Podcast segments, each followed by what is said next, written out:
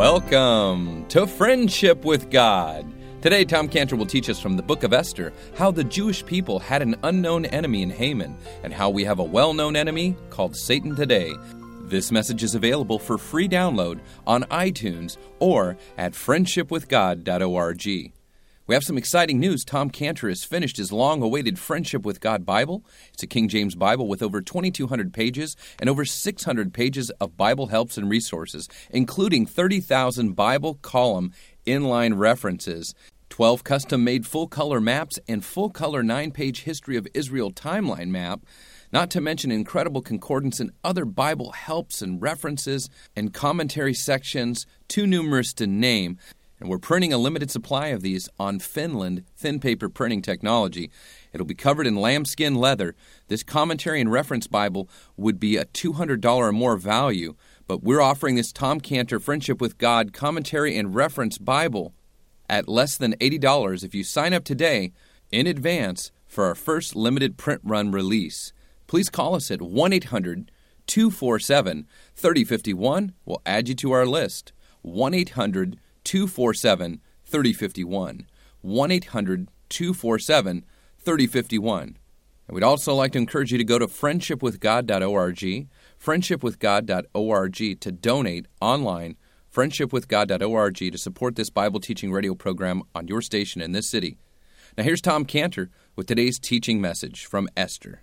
Now, in the twelfth month, that is the month Adar, on the thirteenth day of the same, when the king's commandment and his decree drew near to be put in execution, in the day that the enemies of the Jews hoped to have power over them, though it was turned to the contrary, that the Jews had rule over them that hated them, the Jews gathered themselves together in their cities throughout all the provinces of the king Ahasuerus to lay hand on such as sought their hurt, and no man could withstand them, for the fear of them fell upon all people. And all the rulers of the provinces, and the lieutenants, and the deputies, and the officers of the king helped the Jews, because the fear of Mordecai fell upon them. For Mordecai was great in the king's house, and his fame went out throughout all the provinces. For this man Mordecai waxed greater and greater. Thus the Jews smote all their enemies with the stroke of the sword, and slaughter and destruction, and did what they would unto those that hated them. And in Shushan the palace, the Jews slew and destroyed 500 men.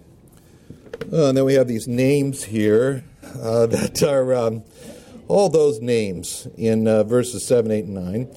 And now starting 10. The ten sons of Haman, the son of Hammedatha, the enemy of the Jews, slew not, slew they. But on the spoil laid they not their hand. On that day, the number of those that were slain in Shushan the palace was brought before the king. And the king said unto Esther the queen, The Jews have slain and destroyed 500 men in Shushan the palace and the ten sons of Haman. What have they done in the rest of the king's provinces? Now, what is thy position? And it shall be granted thee. And what is the request? Further, and it shall be done. Then said Esther, If it please the king, let it be granted to the Jews that are, which are in Shushan to do tomorrow, also according unto this day's decree. And let Haman's ten sons be hanged upon the gallows. That would be their dead bodies. And the king commanded it so to be done, and the decree was given at Shushan, and they hanged Haman's ten, Haman's ten sons. For the Jews that were in Shushan gathered themselves together on the fourteenth day also of the month of Adar, and slew three hundred men in Shushan.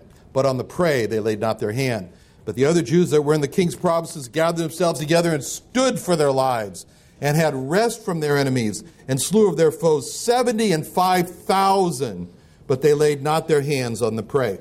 Now, so we're studying here in the book of, of, Esther, and really the book of Esther can be read in two different ways. And so it could be read as a story about a woman named Esther and how she saved her own people, the Jewish people, from destruction. Or it can be read as we've been doing, like it's a treasure box. And that, there, and that if we unlock these treasure box, that we're going to get out of this wonderful teachings and principles about God but attesting to the fact that it's all hidden treasure about God is the fact that this book, along with one other book, the Song of Solomon, are the only two books in the Bible that do not have the name of God in it. But there's so much about God, but you have to see. And so that's what we do here. We look for the hidden treasure, and we've seen in this book so far that the Jewish people had a great, great enemy named Haman. And we saw how the Jewish people had this man named Haman and he was an enemy. We saw that in Esther chapter 3 verse 6 where it says that he thought to lay scorn he thought scorn to lay hands on Mordecai alone no, not just alone for they had showed him the people of Mordecai wherefore Haman sought to destroy all the Jews that were throughout the whole kingdom of Ahasuerus even the people of Mordecai and the remarkable thing about that is the fact that compared to all the Jewish people, Mordecai in the palace there, compared to all the rest of the Jewish people that were in existence in a kingdom that stretched from Ethiopia all the way to India. That's a massive kingdom. There was relatively just a very small number of Jewish people that even knew the name of Haman, much less that he was their mortal enemy. Most of the Jewish people living at the time had no idea that they had an enemy in Shushan the palace named Haman. Now, today, Haman's a very well known name among the Jewish people, but at that time, he was not known among the Jewish people. And they just went about their life as normal. They just went about their life minding their own business. They just went about their life and, and, and they didn't know about a person named Haman and they didn't care about a person named Haman. And for the majority of the Jewish people, they just wanted to be left alone, just to live their life in peace and security and left alone to just go about their own business. But whether they knew about Haman or not did not change the fact that Haman was their mortal enemy. And as soon, soon they were going to find out about this man named Haman. But that's like the Jewish people today, and really all the people today. All the Jewish people have an enemy, and all people have an enemy named Satan, not Haman, Satan. And, and most Jewish people and most people, they don't really believe there's a real person named Satan. I mean, most people think Satan's just a myth. Most people, a storybook character someone you think about maybe when you buy a box of Red Hots, right? Candies. And you look at the little spicy gummy chews there, and you see the face of the devil there, and you eat them. Yeah. So people just joke, joke about the devil. And, you know, look at me, I'm going to eat one of, I'm going to eat the devil. And, or during Halloween, you know, kids dress up like Satan with costumes of horns and red and, and, and, uh, and, and tail and pitchfork, and everybody has a good laugh. And for, for the majority of people today, that's how the devil is viewed. He's just a comical character. Ha ha ha. But what they, th- what they think about the devil does not in any way change the fact of the reality of Satan and that Satan is their enemy. And so the Bible makes no jokes about the devil, about Satan. Though unseen, he's a very real character, a very real person. He is revealed to us in Isaiah 14 13, where we understand, we learn that it says that he said in his heart, I will ascend into heaven. I will cast, I will exalt my throne above the stars of heaven, and I will sit upon the mount of the congregation in the, sides of the north. So he's disclosed to us. We understand in this verse that this person who's so filled with pride that he says within his heart, he believes that he can actually accomplish the dethroning of God. He aspires to ascend up into heaven. And he says that he's going to exalt himself above the stars of God. And he's going to sit over the congregation of beings. But the Lord Jesus Christ also told us that he saw. He said, he said, I saw Satan, he said in Luke 10 18. And he said unto them, I beheld Satan as lightning fall from heaven. So now the enemy of man realizes that he cannot attack God directly, so he set his sights on what God's interests are. He sets his sights on what God loves. And what does God love? God loves man. And that's the picture that's portrayed for us when we open the Bible and we turn to Genesis chapter 3 and we see Satan emerging out of nowhere. Where did he come from? We don't know. But he's there in the garden as a serpent and he's, he's lying to Eve. He's saying to Eve, God is a liar. God says you'll die if you sin. You shall not surely die in Genesis 3 4. For God doth know, God has other intentions, ultimate, ulterior motives, which are bad for you. He says, God doth know in the day you eat thereof, your eyes are going to be opened and you'll be as gods, knowing good and evil. See, he injects these thoughts and encourages man, as he did there, to defy God. He encourages man to call God a liar. He encourages man to sin against God and become like the devil, separated from God. And so, as far as the Jewish people are concerned, the devil, especially, especially the devil, they don't, they don't really take seriously. But he's the enemy of the Jewish people, especially of the Jewish people. Why? Because of what Moses told the Jewish people in Deuteronomy 7 7 when he said, The Lord did not set his love upon you nor choose you because you were more in number than any people, for you were the fewest of all people. But what he was saying there is that the Lord did set his love upon you. He set his love upon you because he loves you, because of something himself. But the point is, he set, he placed, he focused his love upon the Jewish people. So God, when, when he said that, Satan knows that, that God has especially set his love on the Jewish people. For that reason, the devil has especially set his hatred on the Jewish people to destroy the Jewish people. So, what we're reading about in the book of Esther is Satan's especial hatred focused on the Jewish people. And what the devil wants to do with the Jewish people is seen in Balak when he tried to persuade Balaam, as we've seen in Numbers 22 when that whole history, 22 6, when he, Balak says to Balaam, Come now, therefore, I pray thee, curse me this people, for they're too mighty for me, peradventure I shall prevail, so forth. He says, Curse me this people.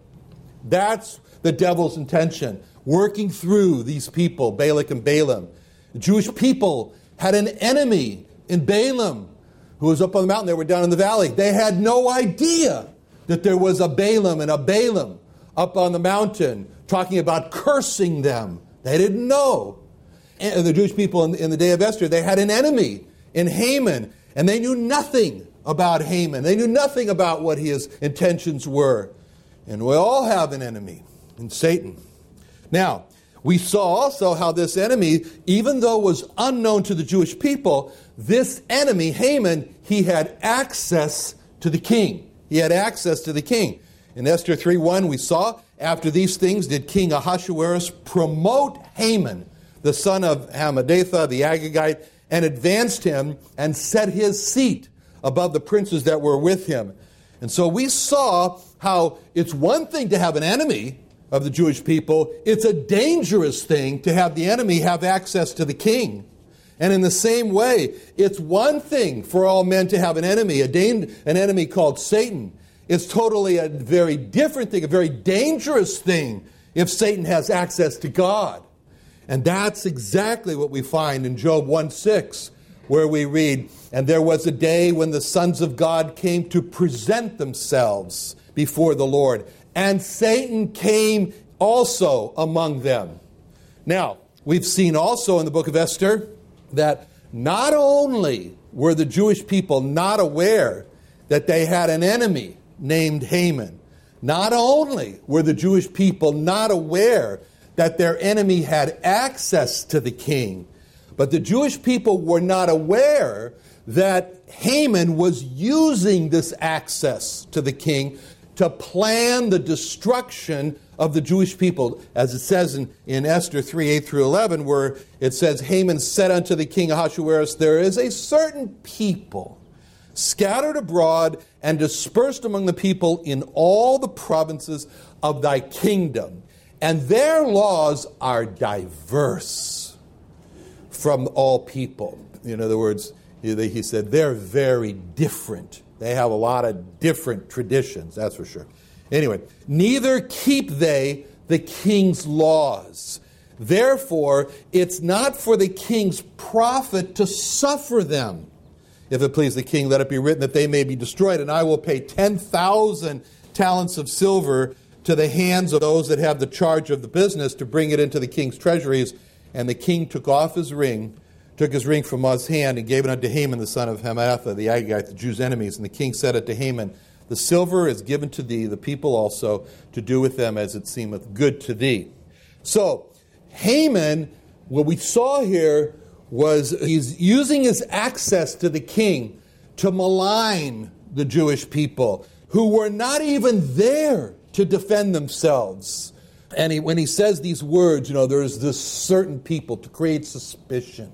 We can see him doing that. Scattered and abroad and dispersed among the people to create fear. Oh, they're potential traitors. They're all throughout the land.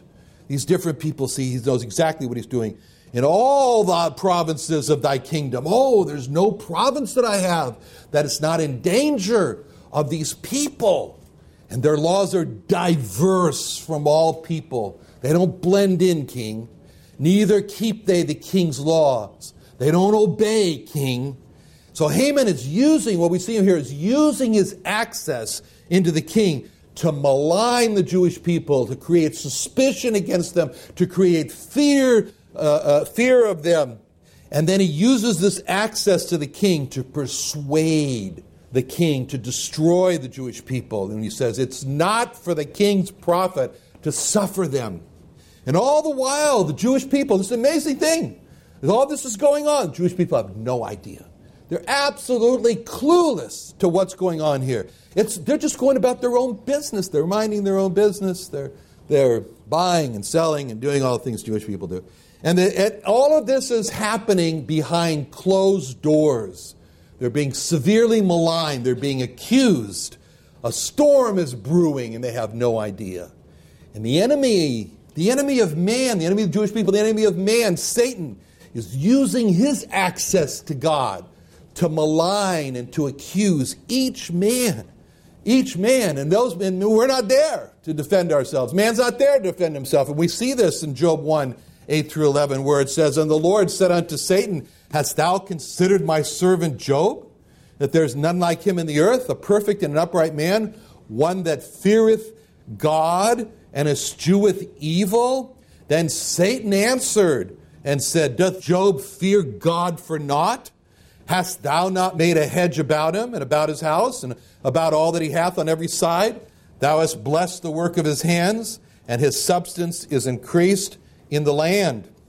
So, we see him here. And we see him, we see, first of all, the Lord speaking well of his servants, but then we see Satan doing the same thing that Haman was doing, maligning them, accusing them, saying it's only because they're so protected. It's only because they're so privileged. It's only because you've made a protection around them, a hedge around them. That's why they follow you. But put them to the test and they'll curse you to your face. And so, not only did the Jewish people not know that there was a person named Haman, and that Haman was their enemy, and that Haman had access to the king, and Haman was using his access to the king to malign and accuse them. But the Jewish people were also not aware that Haman was working very hard, overtime, double time, at getting the Jewish people destroyed. It says in Esther 3 9, when he says, If it please the king, let it be written that they may be destroyed, and I will pay 10,000 talents of silver to the hands of those that have the charge of the business. That amount of money represented millions of dollars in today's currency. Haman was willing to pay a lot of money to get the Jewish people destroyed. He was working very, very hard to get the Jewish people destroyed. And in the same way, the enemy of the Jewish people, the enemy of all people, the devil is working very hard to get men into a place of eternal destruction called hell. And we can see how hard he is working when he proposed to God to allow Job to be tried with suffering because he challenged God when he said in Job 111, But put forth thine hand now and touch all that he hath, and he will curse thee to thy face. And we can see how hard Satan is working against us when we read things like in 2 Corinthians 2:11, lest Satan should get an advantage of us, for we are not ignorant of his devices. We're not ignorant of his strategies. We're not ignorant of his, his plans and his goals and how he wants to go about to accomplish that. He's working very hard against us. Not only did the Jewish people not know that there was a man named Haman and that Haman was their enemy and that Haman had access to the king and that Haman was using his access to the king to malign and accuse them, and Haman was working very hard to get to the Jewish people destroyed. But the Jewish people were also not aware that Haman had succeeded in getting a decree from the king to destroy the Jewish people. We saw that in Esther 3 10 and 11. And the king took off his ring from his hand and gave it unto Haman, the son of Hammedatha, the Agagite, the Jew's enemy. And the king said unto Haman, The silver is given to thee, the people also, to do with them as it seemeth good to thee. So there was a decree that was put in place which called for the destruction of the Jewish people. That was in force. That, and the Jewish people knew nothing about it. They didn't have any idea what had already taken place. They couldn't appeal. They couldn't stop before the ring went off the king's hand. It was all done behind closed doors. And in the same way, with each sin that we do, we break God's law, the law of God. And with each sin that we do, we add to our crime sheet. And in our lives, it just kept getting bigger and bigger and longer and longer. And when Ezekiel said, The soul that sinneth, it shall die, that means the soul that sins once shall die. One sin is enough for to cause death. One sin is enough to keep a person out of heaven and to send him to hell. And if we're asked if we sin, of course, all of us would say, Of course, everyone sins. I sin, we sin. And if we're asked, Well, how many times? I don't know. If we ask, Well, do you think you sin at least once a day? I said, Well, yeah, I'm sure I've sinned once a day. And you say, well, okay, let's say, let's say, let's say, let's say I'm 35 years old. I'm not 35. let's say I'm 35 years old. and if I subtract 13 years for the age of accountability, and that means that I've sinned uh, once a day for 22 years. And that means that there's over seven, there's over 8,000 reasons why I should not go to heaven and be cast into hell. In the Old Testament, the Old Testament, which the Old Testament, which is contained in the part of the Bible called the Old Testament, but the part called the Old Testament contains plenty of the New Testament. I wouldn't have named it the Old Testament, but nobody asked me, so, you know, what can I do? anyway.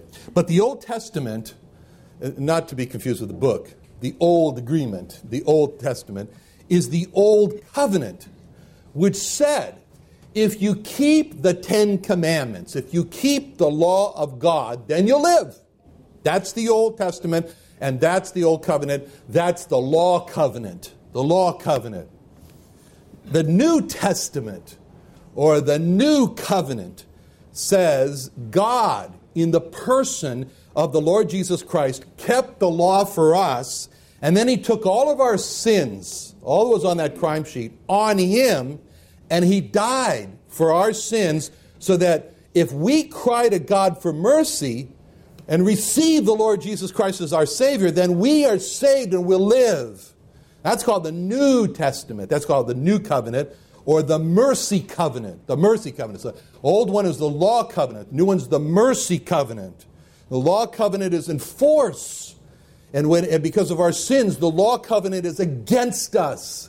Because it says in Colossians 2.14, when he died for us, he blotted out what was in existence. And what was in existence called the handwriting of ordinances that was against us. The handwriting of ordinances that was against us which was contrary to us, against us. He took it out of the way, nailing it to his cross. In that verse, we see the law covenant, we see the mercy covenant. The law covenant is the handwriting of ordinances that were against us, is contrary to us. The mercy covenant is the blotting of it away, is the taking of it out of the way, is the nailing it to his cross. Thank you for joining Tom Cantor and the Friendship with God radio program today. Our resource for this month from Tom Cantor is called How a Jew Learned the Meaning of Isaiah 53, and it's a uniquely written gospel presentation and will also include Tom Cantor's personal testimony of how a Jew came to know and put his trust in the Lord Jesus Christ. You'll receive both of these for a $10 or more donation to the Friendship with God radio program. And for every donation that we receive, you receive a matching donation of equal value from Israel Restoration Ministries towards Jewish evangelism outreach. And we've reached in the past three years well over 5 million lost Jewish people with the gospel, especially here in the United States. Now, to order your copies of How a Jew Learned the Meaning of Isaiah 53 and How a Jew Came to Know and Put His Trust in the Lord Jesus Christ, which is the testimony of Tom Cantor, and you'll also get that matching donation towards Israel Restoration Ministries and reaching Jewish people first with the gospel as we're commanded in Romans 1:16. Just call us today at 1-800-247-3051, a donation of $10 or more, 1-800-247-3051. Your donation helps us to keep this Bible teaching radio program on the air, but also the gospel going out to the Jewish people first. So again, call us with your support today, 1 800 247 3051, and get these two works from Tom Cantor, 1 800 247 3051. 1 800 247 3051. 1 800 247 3051 or go to friendshipwithgod.org. Friendshipwithgod.org.